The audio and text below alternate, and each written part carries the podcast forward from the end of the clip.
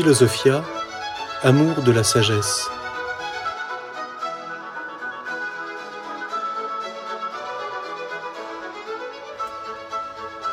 L'histoire de la philosophie.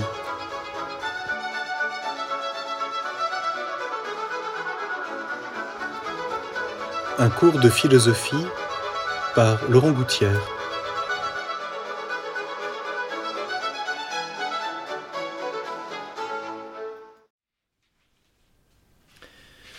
La dernière fois, je, j'ai essayé de vous montrer comment l'histoire de la philosophie euh, a souligné l'importance de ces deux foyers, que sont d'une part euh, l'Ionie, c'est-à-dire euh, l'Asie mineure, euh, l'actuelle côte euh, est de la mer Égée, donc euh, ce qui est aujourd'hui le, la Turquie, et puis euh, d'autre part la Grande Grèce, c'est-à-dire qui à l'époque... Euh, est un ensemble de colonies grecques, fondées d'ailleurs en grande partie par justement les villes d'Asie mineure qui ont fui certaines situations politiques et qui se situent dans ce qui est aujourd'hui l'Italie du Sud et la, la Sicile.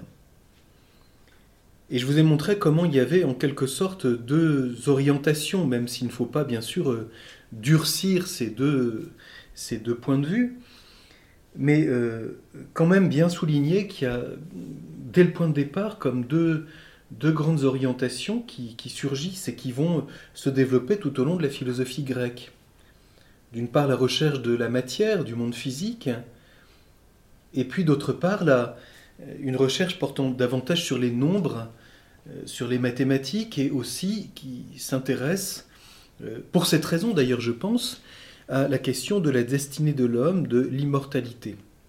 Car si euh, l'homme est capable de connaître quelque chose qui est au-delà de la matière, c'est peut-être parce qu'il y a en lui quelque chose qui échappe à la matière. Bien sûr, il s'agit encore ici de recherches tout à fait, euh, on pourrait dire, embryonnaires. Alors nous allons euh, nous intéresser davantage aujourd'hui, d'un peu plus près, si je puis dire, à ce qu'on a appelé l'école de Milet, ou ce qu'Aristote appelle les physiciens, c'est-à-dire... Euh, Les, les premiers philosophes qui se sont intéressés à la physis, c'est-à-dire à la nature, la physis étant ici peu à peu découverte comme un principe, c'est-à-dire ce qui nous permet de comprendre en profondeur, au-delà des simples apparences, la manière dont le monde physique est soumis au changement, à la génération, à la corruption, et, et en perpétuel devenir, en perpétuel mouvement. Et donc les, l'école de Milet, la ville de Milet, c'est sûrement dans, dans l'Ionie euh, grecque du septième sixième siècle, c'est sûrement la ville la plus importante, celle qui est la plus riche, la plus développée et qui d'une certaine façon montre, euh, d'une façon assez originale, une influence, une rencontre entre les colons grecs qui sont venus de, de l'Attique, donc ce qui sera ensuite... Euh, mis en lumière euh, au moment de la, de la suprématie d'Athènes, et puis euh, des influences qui viennent de l'Orient, et en particulier de la culture phénicienne. Et donc l'école de Milet euh, va surgir dans cette ville qui, euh, avec Éphèse en particulier, euh, est sûrement euh, la ville la plus en pointe euh, à cette époque. Il y a d'ailleurs ici une remarque qui intéresse l'historien de la philosophie, qui est, que je fais simplement au passage et qui, qui n'est pas réservée à, à l'étude de cette époque. Bien sûr, c'est, euh, n'est-il pas nécessaire pour que la philosophie puisse se développer qu'une certaine euh, richesse humaine, je dirais, euh, un creuset d'influence ait pu se rencontrer, ce qui suppose que dans des conditions tout à fait matérielles, les gens puissent euh, venir à Milet parce que tout simplement c'est le lieu où l'on commerce, c'est le lieu important. Mais n'est-il pas nécessaire qu'il y ait une sorte de, de premier développement humain pour que la philosophie puisse naître ? Parce qu'elle suppose une diversité, euh, un enrichissement. Il est clair que les Grecs se sont enrichis de tout l'apport de la pensée orientale, et on réfléchit à, à, à ce sujet, je vais y revenir tout à l'heure, mais ça suppose que bah, les courants aient pu se rencontrer. Or, où vient-on si ce n'est dans des villes où, euh, d'une certaine façon, euh, il y a du commerce, des foires, des rencontres, et cetera, des influences politiques et qui favorisent euh, la discussion et l'intelligence commune. il est évident que quand on a comme horizon que deux ou trois personnes dans un désert, il n'y a pas beaucoup de possibilités de, de, d'enrichir sa réflexion, parce qu'on est, si je puis dire, toujours, toujours devant les mêmes têtes, et éventuellement celle du chameau. Donc nous sommes ici euh, devant une question intéressante. Euh, l'école de Milet euh, regroupe grosso modo, parce que évidemment on, peut, on pourrait euh, développer, mais de ce que nous avons comme, comme fragment qui nous reste, ou d'ailleurs très peu de choses, euh, trois grands noms surgissent. D'une part Thalès. Thalès est, est, a vécu euh, à peu près entre la fin du septième siècle et euh, le milieu du sixième siècle avant Jésus-Christ.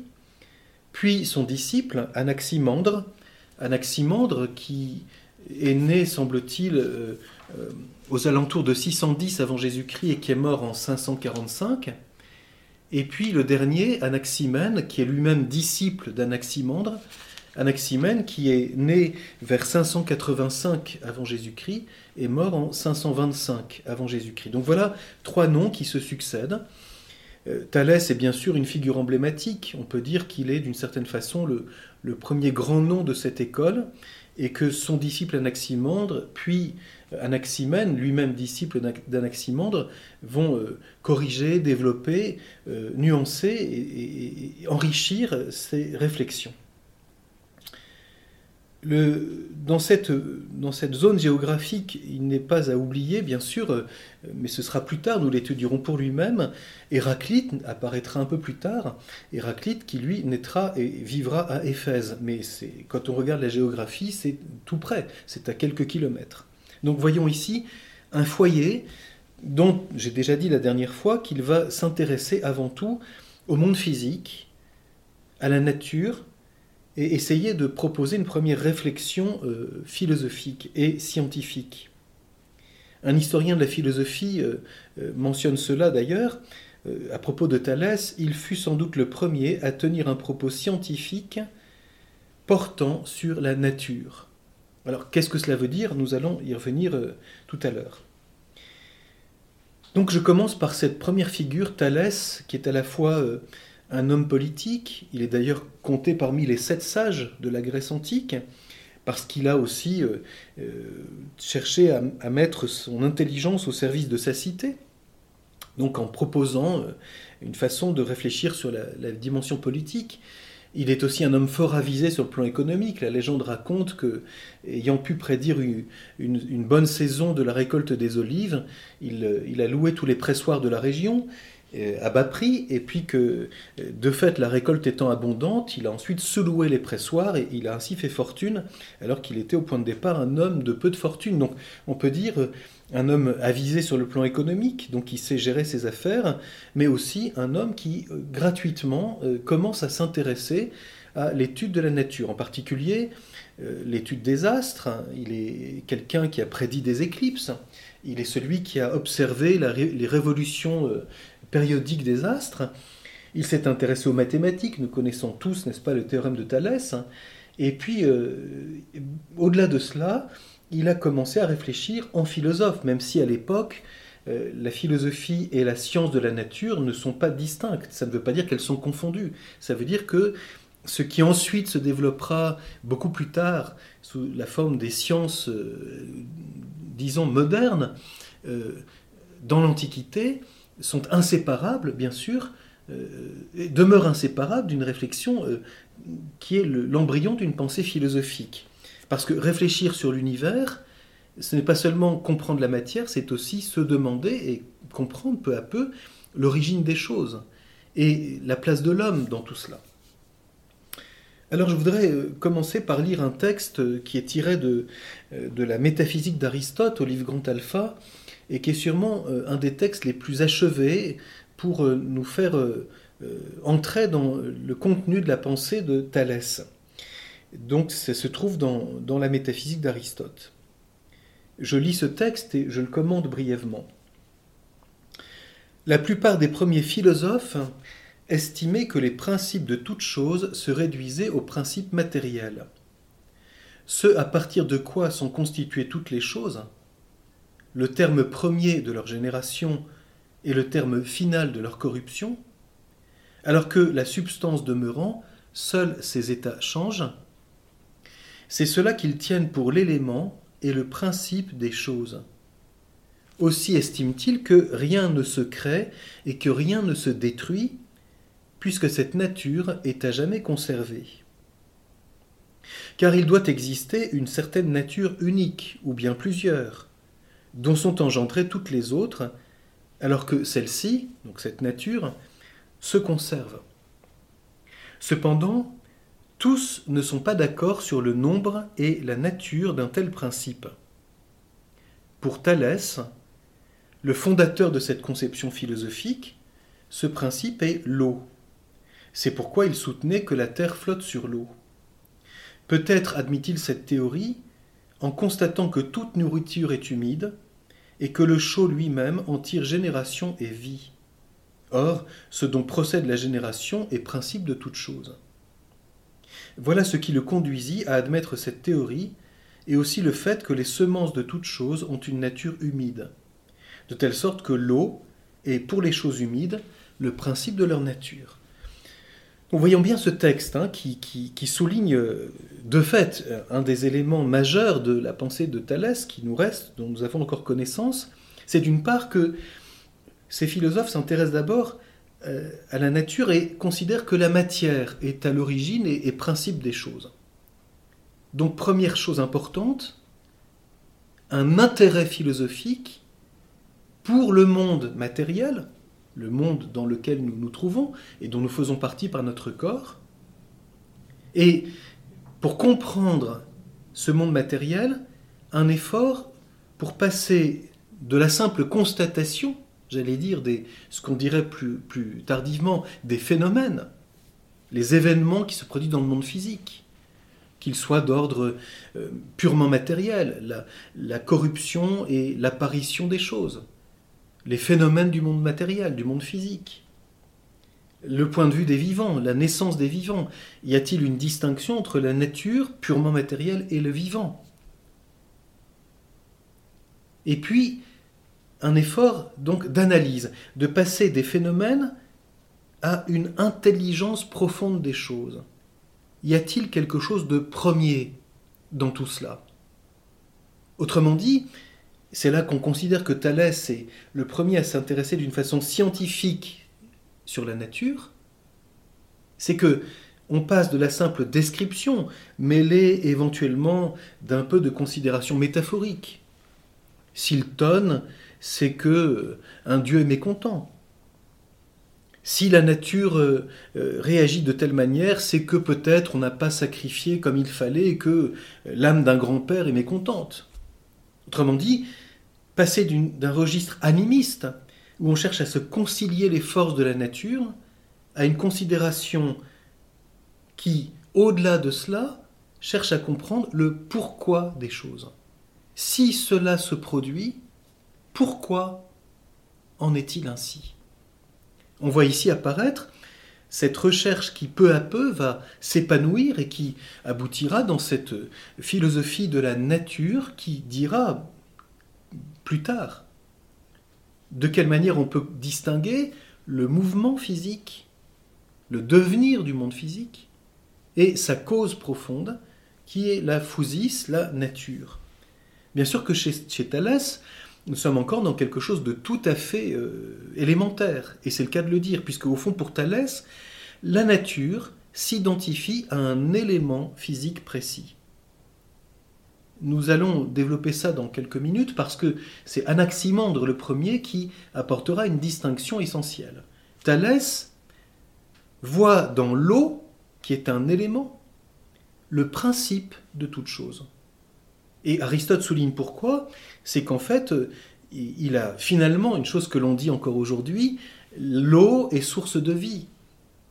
Donc la nourriture, la, la génération, la fécondité, tout cela suppose l'eau. Tout simplement, il suffit de voir comment, pour arroser son jardin, l'eau est nécessaire de telle sorte que les plantes puissent pousser. C'est une constatation élémentaire. La récolte des olives dont on parlait tout à l'heure. On constate que de telle et telle condition surgit d'une façon favorable l'apparition de quelque chose de nouveau. Et d'ailleurs, le mot physis, qui ensuite viendra d'une façon plus philosophique, vient du verbe ou de la racine fou, qui veut dire fuomai, qui veut simplement dire quelque chose qui apparaît et qui pousse. C'est le même mot que la plante en grec, phyton, phytos. La, la phytothérapie, c'est la, le soin par les plantes. C'est le même mot que physis, c'est-à-dire une plante née, se développe, porte du fruit et meurt. Voilà une chose très simple que nous pouvons décrire. Eh bien, Thalès dit, à l'origine de tout cela, il y a l'eau. Autrement dit, déjà aussi, quelque chose que je souligne rapidement, mais sur laquelle nous reviendrons beaucoup plus tard, c'est le lien entre le monde physique et la vie, une question que nous nous posons encore aujourd'hui. Est-ce qu'il y a une différence entre la matière et le vivant ? Est-ce que le vivant n'est qu'une complexité particulière de la matière ? Y a-t-il, y aura-t-il un principe différent de la vie, du vivant, qui ne se réduise pas à la simple matière ? Cette question sera posée plus tard. Mais on voit bien que chez Thalès, les choses sont encore très imbriquées, j'allais dire. Et sa recherche, c'est comprendre que, à l'origine de tout ce que je constate dans le monde physique, il y a un élément qui est en même temps un principe pour lui, c'est-à-dire un point de départ, une souche, une racine, une racine des choses, qui est la matière dans sa potentialité et dans sa permanence. En lisant ce texte d'Aristote, c'est magnifique de comprendre ça. Alors que les choses changent, il y a quelque chose qui demeure et qui est soumis à ses états successifs. Ce quelque chose qui demeure, on pourrait dire le substrat, le sujet, ce qu'Aristote appellera plus tard l'hupocaïménone, le sujet qui se tient en dessous. C'est la cause matérielle. Elle est capable d'être dans des états successifs et d'être la cause de la génération et de la corruption des choses. Bien sûr qu'on ne développe pas ici. La question que nous avons soulevée la fois dernière, c'est s'il y a une matière capable de recevoir toute chose, quelle est la cause du mouvement qui produit ces changements ? La recherche d'une cause efficiente, Aristote soulignera combien cette question au point de départ n'a pas été élaborée et qu'elle est née, elle est née peu à peu comme une, une nécessité de comprendre s'il y a quelque chose qui est fondamentalement capable de recevoir tous les changements, qu'est-ce qui provoque les changements ? Et pour cela, nous pouvons d'ailleurs nous servir de l'analogie de l'activité artistique, de ce que nous appelons la puissance active. Si je, je, je me sers du feu par mon art, je constate que le feu est ce dont je me sers pour produire un changement. C'est donc que le feu a dans sa nature de pouvoir changer les choses. Donc l'art me servira d'analogie, mais ça, nous, nous y reviendrons plus tard encore. Le deuxième, une deuxième chose importante que, qu'on trouve chez Thalès et que j'évoquais à l'instant, c'est le rapport entre le monde physique et le vivant. Et je cite ici encore une phrase... Un, citation d'Aristote, dans le traité de l'âme, cette fois-ci, le, le Peri Psuchès, et qui est cité là aussi dans les, les, les fragments des présocratiques pour aborder la, la position de Thalès. Dans l'édition euh, des présocratiques, c'est le, le fragment A vingt-deux, où on, on donne les, le contenu de la philosophie de Thalès, et je cite ce, ce passage, « Certains prétendent que l'âme est mélangée au tout de l'univers. » De là vient peut-être que Thalès ait pensé que toute chose était remplie de Dieu. Ceci, c'est une, une phrase de Thalès que l'on rapporte dans différentes euh, œuvres postérieures à Thalès, donc dans des fragments, où on, on dit que Thalès soulignait que tout est plein de Dieu. Bon. Et donc Aristote, dans le traité de l'âme, propose une explication de cette affirmation en disant que peut-être Thalès pensait-il. Donc ici, il s'agit non plus seulement de comprendre que la matière est à la, à la source des choses, mais de comprendre une forme de cosmologie, c'est-à-dire l'organisation du monde, et Thalès, l'or, l'ordre du monde. Hein. Euh, certains, dit-il, dont Thalès, prétendent que l'âme est mélangée au tout de l'univers. Autrement dit, que le monde physique, dans son universalité, dans son ensemble, est un vivant qui lui-même comporte une âme. La question de l'âme du monde. Bien sûr, cette chose est encore extrêmement, là aussi, schématique, Mais cette question est très profonde et on la retrouvera beaucoup plus tard, en particulier chez Anaxagore, c'est-à-dire, est-ce qu'il y a une intelligence, qu'elle soit immanente au monde ou qu'elle soit en dehors du monde, qui explique l'ordre et l'unité du monde que nous constatons. Donc, on voit ici deux axes de recherche. D'une part, la matière comme sujet, qui est la cause de ce que toutes choses euh, subissent des états différents tout en demeurant les mêmes, et c'est une belle question. Alors que je change, qu'est-ce qui demeure le même ? Dans le monde physique, avec cette recherche de l'origine, en voyant bien comment chez Thalès, le principe est en même temps un élément, parmi les éléments, pour lui, l'élément fondamental est l'eau. Et d'autre part, une recherche, là encore, très très embryonnaire, mais dont témoignent les, les affirmations sur sa vie, à savoir qu'il s'intéressait à l'ordre du monde, aux astres, aux éclipses, au calendrier, donc à la succession des temps, et que par conséquent, il a une, une, un effort de recherche de comment penser l'unité du monde comme tout, comme totalité, et de se demander si ce monde est lui-même vivant. Pourquoi ? Parce qu'il contient la vie, tout simplement. Donc voilà ici une, une recherche tout à fait remarquable.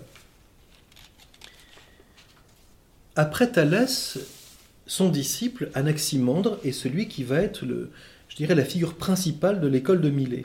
Et donc, comme je l'ai souligné tout à l'heure, il est, si je puis dire, la génération euh, euh, un peu postérieure euh, à Thalès, hein, et c'est un ami et un successeur de Thalès.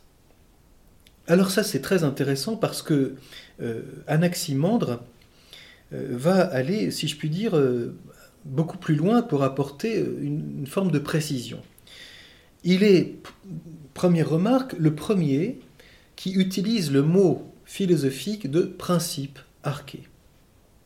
Et il distingue le premier, le principe et l'élément.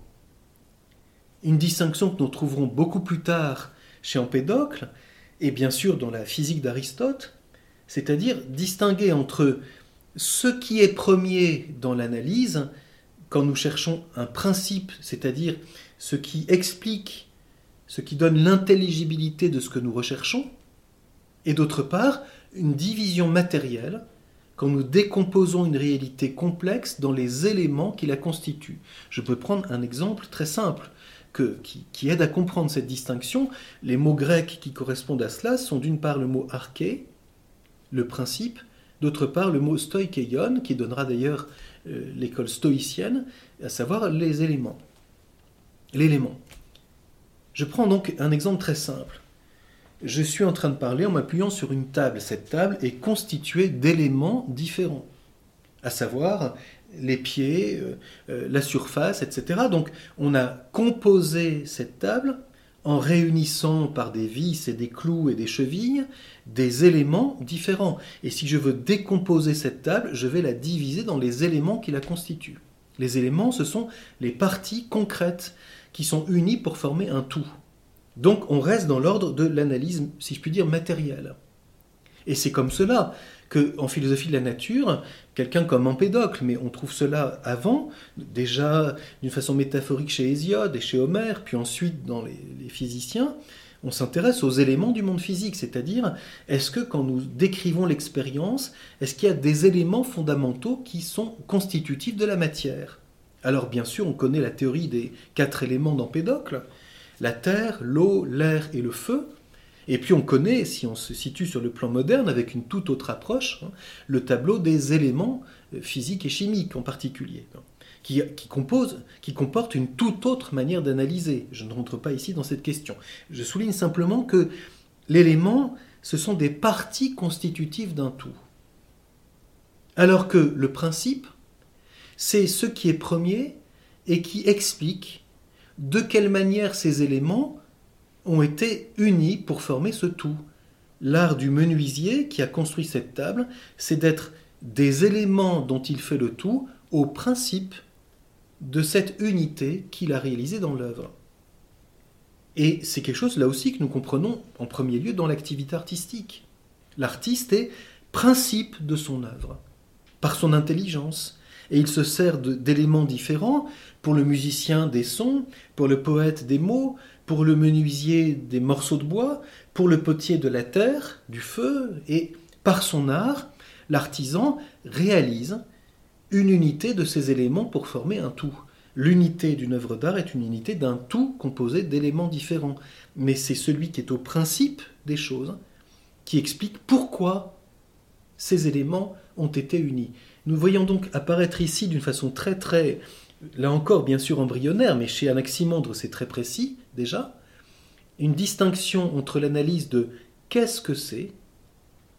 et l'analyse en grec « tiesti » et ce qui reste au niveau du comment.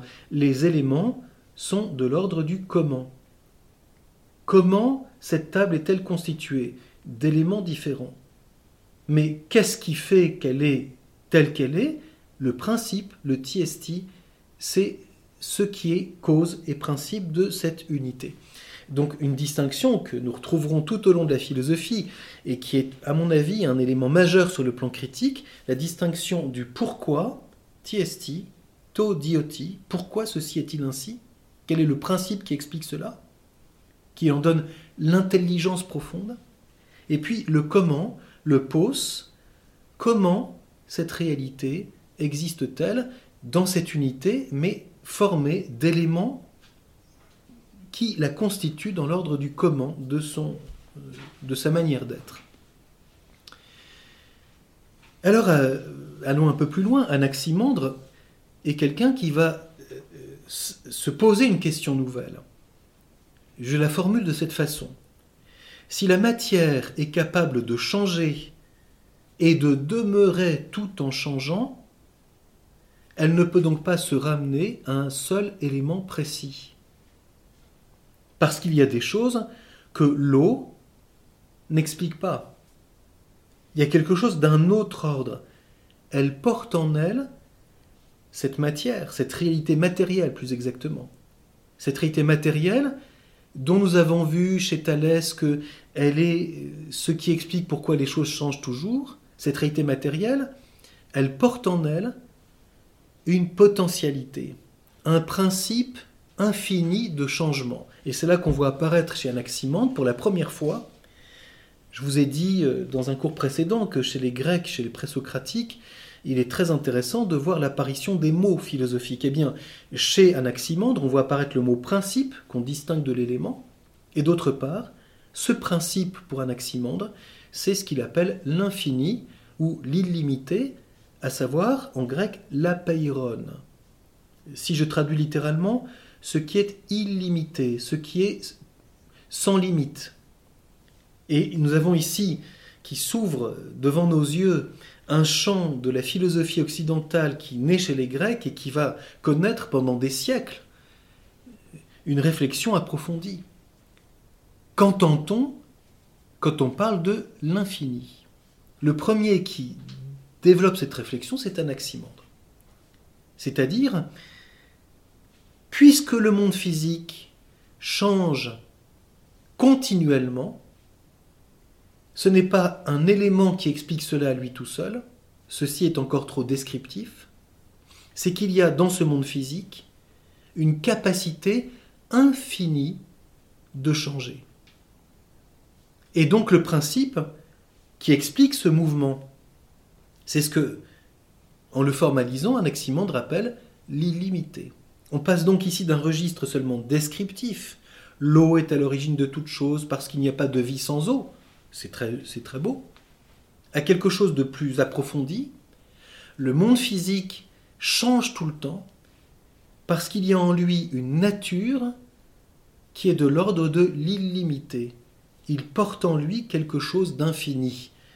Cette réflexion, même simplement dans la philosophie de la nature, sera, sera sujette à des développements extrêmement profonds, jusque dans la pensée d'Aristote, qui, au livre trois de la physique, de sa physique, en réfléchissant sur le mouvement comme propriété de la nature, la nature est quelque chose qui est tout le temps en mouvement, Aristote étudiera l'infini dans le monde physique. Et puis ensuite, dans le monde médiéval, on s'intéressera pour se demander quelle différence y a-t-il entre l'infini du monde physique, qui est un monde inachevé en ce sens qu'il est dans le domaine de la potentialité, et l'infini dans l'ordre de l'être, qui appartient à Dieu seul. Dieu seul est sans limite dans son être, parce qu'il est au-delà de tous les êtres limités.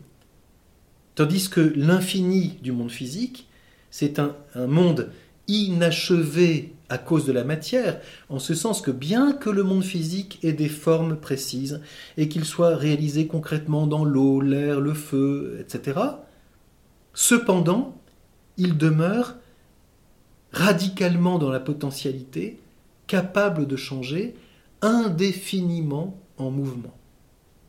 Il y a donc ici quelque chose de très intéressant comme première réflexion pour souligner que on ne peut pas ramener l'intelligence de la réalité matérielle à la seule euh, euh, complexité des éléments qui se succèdent, mais on veut comprendre pourquoi le monde physique est-il indéfiniment en mouvement ? Bien sûr que cette, cette position euh, comportera une part de critique, parce que, notamment une critique chez Aristote, qui dira « mais on ne peut pas faire de l'illimité le seul principe du monde physique, parce qu'il faut toujours, euh, c'est une question que nous avons déjà soulevée, euh, se demander la cause qui provoque le mouvement. Et donc, tout n'est pas compréhensible par la seule euh, indétermination de l'apeiron. » Il faut quelque chose d'autre, une détermination comme principe qui explique la succession euh, des événements dans le monde physique. Alors pour euh, nous pencher brièvement sur euh, un texte célèbre, je, je lis un texte qui est tiré ici du commentaire de la physique d'Aristote par Simplicius, donc un philosophe néoplatonicien, et qui évoque la position de Anaximandre, et c'est là que euh, je puise, en, en ayant résumé cela brièvement pour vous, Euh, ce que je viens de dire sur le premier à utiliser le mot de principe et le rôle de l'illimité. Donc, ce, ce texte de Simplicius comporte le seul fragment euh, explicite que nous ayons de la pensée d'Anaximandre. Donc, c'est, c'est dans la physique, commentaire sur la physique d'Aristote, vingt-quatre treize. De ceux qui disent que le principe est un, mu, et illimité, Anaximandre, fils de Praxiadès de Milet, successeur et disciple de Thalès, a dit que l'illimité est le principe et l'élément des choses qui sont, étant du reste le premier à user du terme de principe. Il dit qu'il n'est ni l'eau, ni rien d'autre de ce qu'on dit être des éléments, mais qu'il est une certaine autre nature illimitée dont sont engendrés tous les cieux et tous les mondes qui se trouvent en eux. Ce dont la génération procède pour les choses qui sont est aussi ce vers quoi elle retourne sous l'effet de la corruption selon la nécessité. Là, nous retrouvons un point commun avec Thalès. Nous cherchons à voir à la fois l'apparition des choses et leur corruption, donc leur terme. Les choses apparaissent et disparaissent. Et ce qui est à la, à la racine de tout cela, c'est de l'ordre de la matière.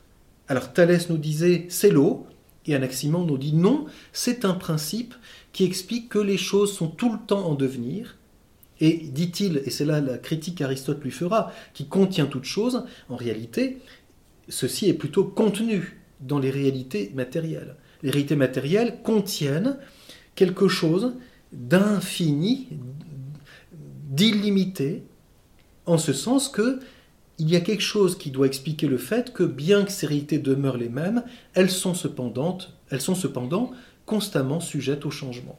C'est donc qu'elles ont en elles cette puissance illimitée de changer. Alors, il poursuit, elles se rendent mutuellement justice, donc toutes les choses qui apparaissent et, et se corrompent, Elles se rendent mutuellement justice et réparent leurs injustices selon l'ordre du temps, dit-il lui-même en termes poétiques. Cela signifie que euh, si tout d'un coup c'est une réalité qui est victorieuse, euh, ou un, un, un événement physique qui apparaît et qui fait qu'un autre est chassé, ce qu'Aristote développera en disant qu'un contraire chasse un contraire, euh, quand on regarde les choses du point de vue du temps, c'est peut-être celui qui a été vaincu qui va finalement prendre le dessus et donc euh, euh, supprimer l'autre. Donc, autrement dit, les choses s'équilibrent avec le temps. La nature comporte un équilibre où les contraires, peu à peu, ou en tout cas de façon successive, se répondent et s'éliminent les uns les autres. Donc c'est ça qu'on veut dire en termes poétiques, c'est-à-dire métaphoriquement, les événements du monde physique se rendent justice, parce que si l'un est passé devant, c'est peut-être l'autre qui demain sera victorieux. Il est évident qu'après avoir observé la transformation mutuelle des quatre éléments, il ne pouvait estimer qu'on pût assigner à l'un un rôle de substrat, mais qu'il fallait bien qu'il y eût quelque chose d'autre en plus de ces quatre éléments. Autrement dit, si, comme Thalès le dit, c'était un des éléments qui était euh, le principe qui explique toute chose, eh bien finalement, tout deviendrait cet élément. Si tout vient de l'eau, finalement, tout devient de l'eau. Or, ce n'est pas ce que je constate, dit Anaximandre, puisque je vois que les éléments sont en permanence, comme le dira Empédocle plus tard, les racines du monde physique, les éléments se succèdent. Ils ne sont pas, il n'y en a pas un qui est prédominant. Ils sont, d'une certaine façon, premiers chacun sous leur qualité particulière. Ce qu'Aristote développera quant au mouvement et quant aux qualités sensibles, du toucher en particulier. La, le feu est premier dans l'ordre du mouvement vers le haut, la terre est première dans l'ordre du mouvement vers le bas. Donc ceci est descriptif.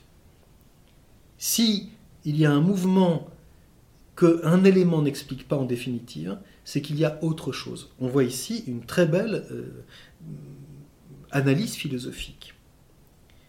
Enfin, bien sûr, nous ne faisons ici que faire ce parcours très rapide.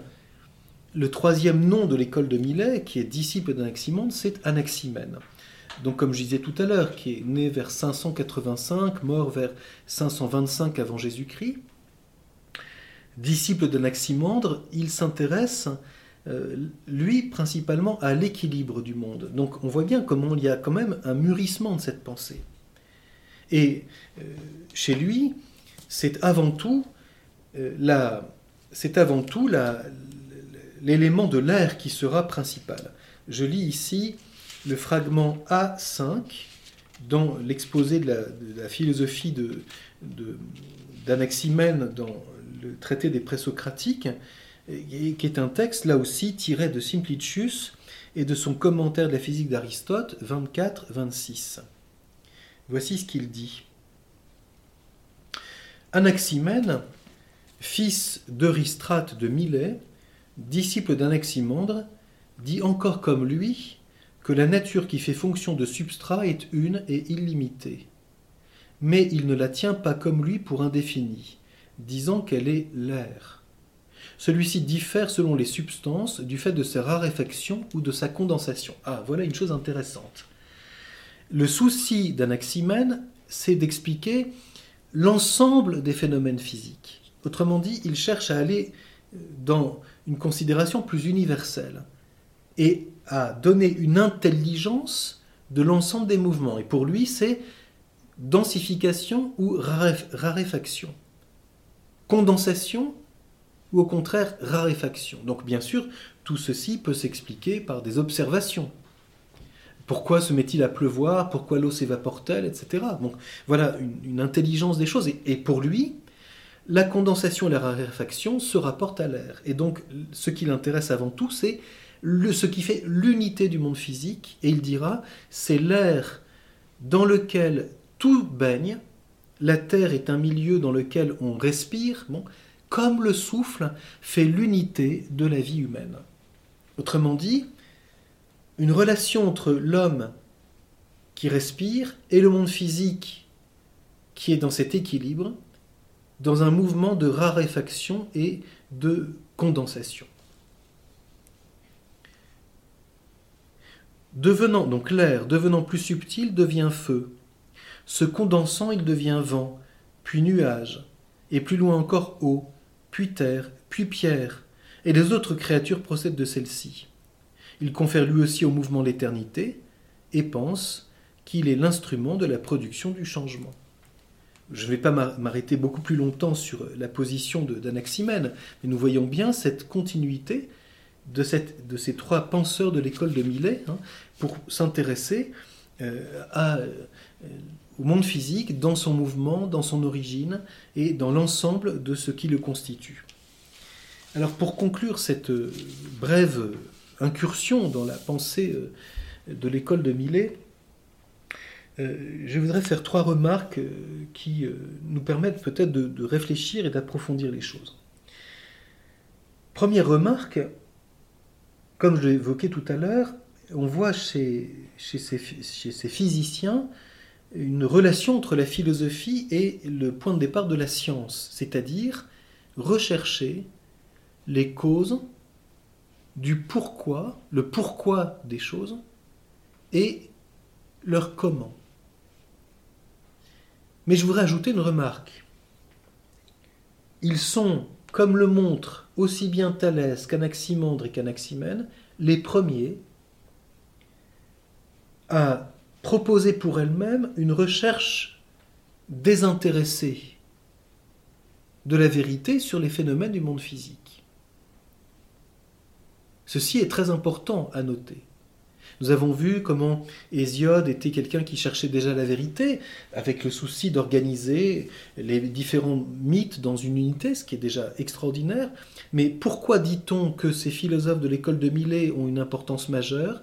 C'est qu'ils dépassent l'utilité pour s'intéresser gratuitement à la compréhension des phénomènes et des événements du monde physique. Ce qui suppose une distinction entre les apparences et le réel, entre les phénomènes et la cause de ces phénomènes. Et je précise que nous avons leur nom et qu'ils ont été honorés par leurs contemporains. Cet effort n'est pas un effort, même s'ils assument toute une culture dans laquelle ils baignent, cet effort est personnel. Autrement dit, l'importance de l'homme qui cherche cette vérité gratuitement. Je voudrais ici, pour commenter ce, brièvement cette remarque, lire une, une remarque de Léon Robin qui, s'intéressant à la pensée grecque, fait la, la réflexion suivante. « Jamais que nous sachions, la science orientale, à travers tant de siècles d'existence, et même après qu'elle eut pris contact avec la science des Grecs, ne paraît avoir dépassé les préoccupations utilitaires ou les curiosités de détail pour s'élever à la pure spéculation et à la détermination des principes. En revanche, la pensée grecque a quitté les seules préoccupations utilitaires et les remarques de détail pour s'interroger gratuitement sur la cause des événements du monde physique. Et c'est bien cela qui est au point de départ d'une réflexion qui sera celle de la science et de la philosophie. La vérité est digne d'être recherchée gratuitement pour elle-même. On a même moqué cela chez Thalès en disant que les philosophes sont des gens distraits parce que s'intéressant à des spéculations gratuites, ils ne se préoccupent pas de ce qui est à leurs pieds. On raconte cette histoire presque humoristique, célèbre, qu'une vieille a pris Thalès par la main parce qu'il observait les étoiles et l'a guidé vers un puits dans lequel il est tombé.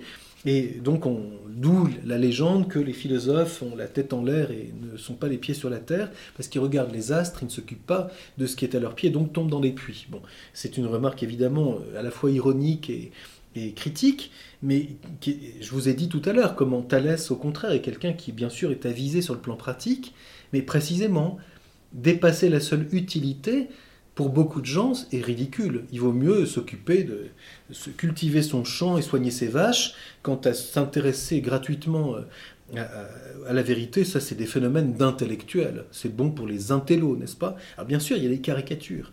Mais il y a ici une question intéressante sur le plan humain qui vaut la peine d'être réfléchie. Deuxième remarque générale, pour conclure ces quelques réflexions, c'est et je m'intéresse ici davantage à la position d'Anaximandre, c'est euh, l'apparition de la recherche sur l'infini. Comme je l'ai dit tout à l'heure, et je, je souligne cette, l'importance de cette, de cette thématique, si je puis dire, cette réflexion sur l'illimité, l'apeiron, l'infini, va se développer tout au long de l'histoire de la pensée philosophique, depuis Anaximandre jusqu'à aujourd'hui.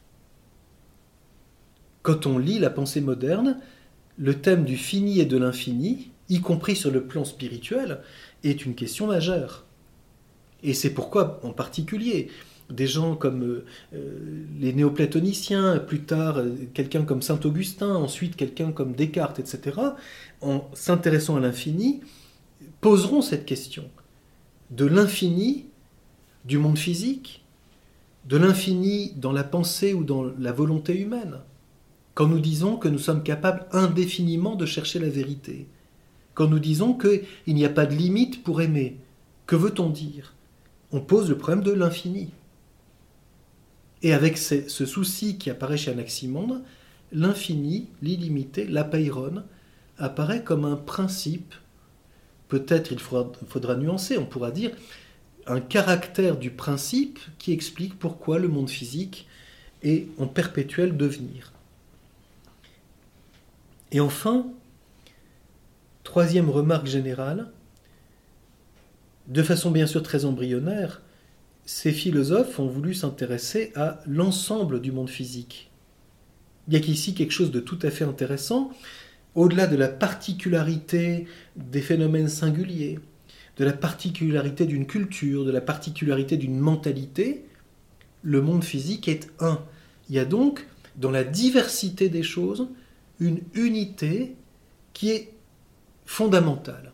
Et ça aussi est une réflexion qui sera sujette à une très grande fécondité. Il y a une unité fondamentale de l'ensemble du monde qui, de fait, se réalise par la matière. Ce qui fera dire, tout au long de l'histoire de la pensée, des considérations qui iront extrêmement loin. Par exemple, de dire que nous, quand on, on lit sous la plume d'un physicien et d'un savant contemporain que l'homme est une poussière d'étoiles, on est devant cette question de l'unité de l'ensemble du monde physique. Nous en faisons partie et nous sommes parents, par la matière, de tout ce qui est dans le monde physique. Et cette réflexion commence chez les Grecs avec l'école de Milet en se demandant « mais le monde physique, dans cette diversité et de ce que nous pouvons observer, bien sûr que notre observation demeure limitée, qu'est-ce qui en fait l'unité matérielle et vitale ?» Alors nous, nous continuerons à, à développer cette réflexion. Et la prochaine fois, nous aborderons l'autre foyer de, la, de ce point de départ de la philosophie avec l'école pythagoricienne en particulier et toute cette vision que nous avons déjà évoquée la dernière fois.